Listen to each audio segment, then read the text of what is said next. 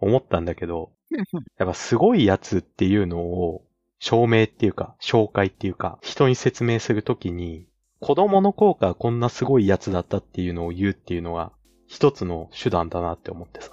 ああ、なるほど。その時からなんか才覚を発揮していましたっていうのがね。そうそうそう。偉人とかも結構ね、小さい頃こんな突飛なことをやっていたんだっていうのがエピソード残ってたりするしね。うん、なんだ、エジソンが子供の効果が発明してたみたいな。ああ、発明もしてたっけ？なんかとりあえず物を分解しまくるっていう話をよく聞いてたけど。ああ、だからそんな感じだよね。学校で全然認められないけど親は分かってくれたっていうやつ。あとあれだわ、アインシュタインが 1+1 は2っていうのを粘土を合わせると1のまんまじゃないかみたいな風に言ったっていうエピソードもあったな。それはさすがに子供のざれ言感が出てきちゃうからまあこういうのを見て思ったわけさ。やっぱすごいやつになるのは難しいけど、すごいやつと思わせるっていうことはこういう風なことをすればいいんだな。ああ、まあ、かましていくっていうことね。そうそうそう。そう、相手を威圧するためになんかちょっとやっちゃうみたいな。でも俺、そんな子供の頃に突飛なことしてないなって思ってさ。まあ、そうか。多分周りの人に聞いてみれば、案外出てきたりするもんだとは思うけどね。そうかな。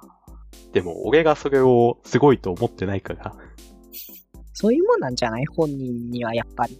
でも今さがね、どうだったって聞くのもね、恥ずいからね。恥ずかしいよね。で、子供の頃の話ってもう嘘つき放題なわけじゃん、結局。まあ、そうそうバレることはない。だったらもう作っといちゃっていいんじゃないかなって。すごいやつだったぜ、エピソード。なるほど。そうだな。エピソードを作るにはなんか状況を設定しないといけないから。例えば、そういうなんか、子供の頃すごいやつだったエピソードにはどういうものがあるかっていうのを考えて、そっから考えていくのが簡単なのかなと思って。いや、俺はちょっとそれとは逆のアプローチだったからな。俺がやろうとしたら。まず先に自分がどういうすごいやつなのかっていうのを想定しておいて、それに合わせてやっていくっていう感じだった。なるほどね。エピソード選考じゃなくて人物選考でいくか。まあでもエピソード選考もありだとは思うけど、でも人物選考の方が結局今すごいやつって思われたいっていうのには適してるんじゃないかな。じゃあ人物選考で点は考えてみて。俺はそうだな。今めちゃくちゃ面白いやつに思われたいんだよ。だから子供の頃からこんな面白いやつだったエピソードを一つ作っておきたい。じゃあ小学生の頃、そう、小学1年生でオリラジと全く同じことをしていた。オリラジがエンタに出る前から。そうそうそう。なんならチャラ男キャラまで先取りしていたみたいな。あげぽよって女子に言わせてたっていうことですか。まあでもそこまでよね。パーフェクトヒューマンとかまではちょっと盛りすぎ。チャラ男までね。パーフェクトヒューマンまで行っちゃうともう嘘松が好き。そうそうそう。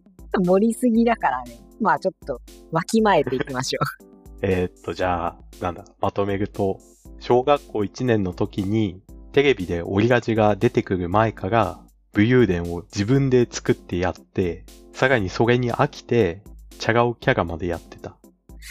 ああいやでも面白いやつな気がするわよ、それはやっぱり。じゃあ今度エピソードパターンでなんか一つ作ってみるか。まあよくあるのといえば、あれだよね。さっきエジソンが何でもかんでも分解してたっていうのもそうだけど、何か一つのことにもう寝食を忘れて熱中してたっていうのはありがちだよね。あー、なるほど。だから、そうだな。こっから詰めるのはちょっと人物選考が必要じゃない。まあ、そうなのかもしれん。だから今のやつの基礎みたいな部分をもうすごい熱中してたっていうことだよね。まあでもそんなの適当でもなんとかなるよ。例えばずっとリモコンのボタンを押してたってなるとどうなる？ずっとリモコンのボタンを押してたっていうことは何かを操作するっていうことをしてたわけだ。ああ、なるほど。だから今大企業の社長に投げてるんです。全員ボタンを押せば言うことを聞く機械扱いかい。ちょっと冷血すぎるな。ボタンを押す。リモコンのボタンってなんかグニグニしてるじゃん、多分。そうだね。割と柔らかめの感じだよね。まあだからグニグニしてるボタンを押しまくってたことで、実はもう今めちゃめちゃおっぱいが大好きになってる。おっぱい大好き人間アピ、ね、別にそれは乳幼児の頃からずっとおっぱい好きでもいい気がしてきたのよ。なんで一回リモコン寄ったのかちょっとよくわかんないよね。だからおっぱい大好き人間エピソードにするんだったらやっぱ母乳をもう何歳くらいまで、10歳くらいまで吸ってたとか、そういう感じになっちゃうね。じゃあ次はね、なんだろう。なんか父親から教えられていってるパターンとかもあるよな。父親じゃない何でもいいけど。そういう父親の豊富な書物のある書斎で本を読んで過ごしたみたいなエピソードもあるからね、学者で。父親に何か、そうだな。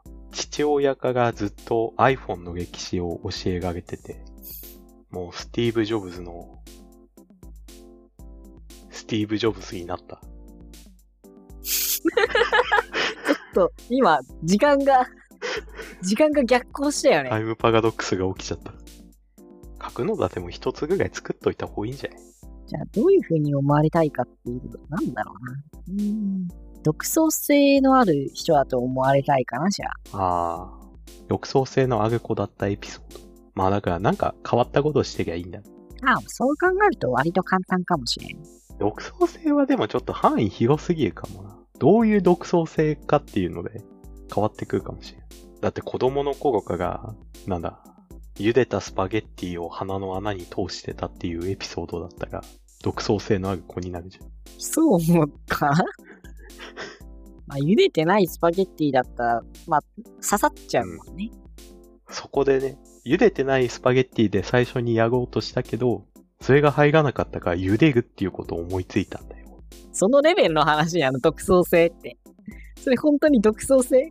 スパゲッティ茹でるなんてのは、どっかで教えられてるというか見てるはずだろ。じゃあ、年齢下げればいいんじゃない？これを3歳の時にやってたっていうことですよ。あんまり3歳にお湯を扱わせる過程は嫌だな。じゃあ家庭、そういう特殊な家庭だったっていうのもありにするか。ありっていうか、特殊な家庭で育ったっていうのでも作れるかな。そうだね。それは作れる。独創性を育むような家庭といえば。バランスボール。そうなの？なんで？なんかバランスボールに乗る会社ってあるじゃん。はいはい。なんか椅子代わりになってるやつね。そうそうそう。バランスボールに座って食卓を囲んでいたってことかな。なんか独創性というよりはバランス能力の高さの子になっちゃった。身体能力の話だもんこれ。サーカスとかの活躍してる人の話でしょこれ。一流のピエロの家庭の話じゃんこれ。変わっちゃったな。いろんなお茶碗とかも全部ジャグリングで持ち運んで登校するときに荷物全部ジャグリングしてたっていう。リコーダーと体操服と朝顔なんかその2つとリコーダーがなんか同じウェイトでジャグリングされてるの。何が起こってるんだ。独創性はちょっと難しいな。全てが結局他の人と違うことをするっていうのが独創性なわけじゃん。このエピソードの根本自体がそういうことだからってことか。他のなんていうか部分にどうしても行ってしまうっていう感じだ。独創性単体を取り出すっていうのが難しいな。縛りが弱すぎたんですかね。まあ具体的に決めれば決めるほどエピソードも作りやすいっていうのは分かった。そうね。じゃあむしろもう子供の方のエピソードから作ってそういう風な人間になっていけばいいんじゃない？今から。そうなると。欲しいエピソードない？なんか。子供の頃どうでありたかったかっていう話になるの。そう。子供時代への後悔って自身に責任があることないな。境遇への後悔だろ。十中八。じゃあ境遇変えていいか。どうする？ターザンに育てかけたことにする。ターザンに育てられるとどうなっちゃうの？ターザンに育てかけると劇団四季に出れる。劇団四季だって劇団四季でターザンをやったことがあるのかはわかんないけど、劇団四季だって動物ばっかりやってるわけではないから。子供っていうのはちょっと狭すぎるのかもしれないな。というと高校生ぐらいまで広げていいんじゃない？結構広げたな。高校生ね。理想の高校生であったことにできる。理想か。理想とは全く関係ないけど、犬がどの電信柱におしっこをするのかの統計を取っていた高校生はどうなるんだろう。ああ、まあ少なくともなんだ、フィールドワークの第一人者になれる。第一ではないだろうけど、まあそれもそうなのか。もう都会のフィールドワークといったら彼にお任せってか、ミヤネ屋に引っ張りだもん。ミヤネ屋一箇所だったら引っ張り役にはならんやろ。そもそも犬の小便と電柱の話だから別に田舎でもいいんだけど。地方の方が、そうね、犬のおしっこって都会の方だとなんかすぐ消したりするもん。水撒いたりとかし。そんな文化あるんだ。うん。で、水持ち歩いてるってこと？飼い主が。そう、ペットボトル持ち上げてた。でも水かけたところで別に小便が蒸発するわけでも吸収されるわけでもないよね。まあそれは儀式みたいなもんじゃない。うちの子おしっこしちゃったけど、これでよしと。みそぎは行われたと。舐めてんじゃねえよ、世の中よ。自然現象を舐めんなよ。自然ってそういう風にやってきてないのよ。そういう何をやってるのっていうやってますアピールね。そういうのを見下しているので。じゃあそういうのを見下してるやつエピソードを作っとく。給食の前のいただきますにずっと文句を言い続けてるとか。いただきますをガンとして言わなかったってこと？もう言わなかったし、他の人にも意味ないよこんなのってずっと言ってた。うるせえなそいつ。一緒だよ。一緒か。そうなんだ。儀式に意味がないっていう風に解釈すればそうなるんじゃない？儀式ね。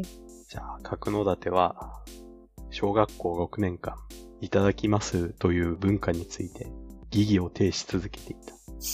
先生がそれをどうにかしようと粘る時期がどこまであったのかっていうのが気になる。最終的にはもう諦めざるを得ないわけじゃん。もうコーチでしょそんなの。やっぱそこはね、反骨心を示した方がいいと思う。小学5年まで。だいぶ粘ったな。でもそれにも負けず、信念を貫き通した。そんなやつに5年間もいただきますを言わせようと頑張ったの、本当に謎だな。まあでも小学校の教師って謎なとこあるから。まあ、それもそうか。まあよく子供に戻りたいとかあるじゃん。うんうん。そんなことよりね、子供時代を捏造しちゃった方が早いってことよ。でもそれだけじゃどうにもならんこともあるよ。思い込め、日本。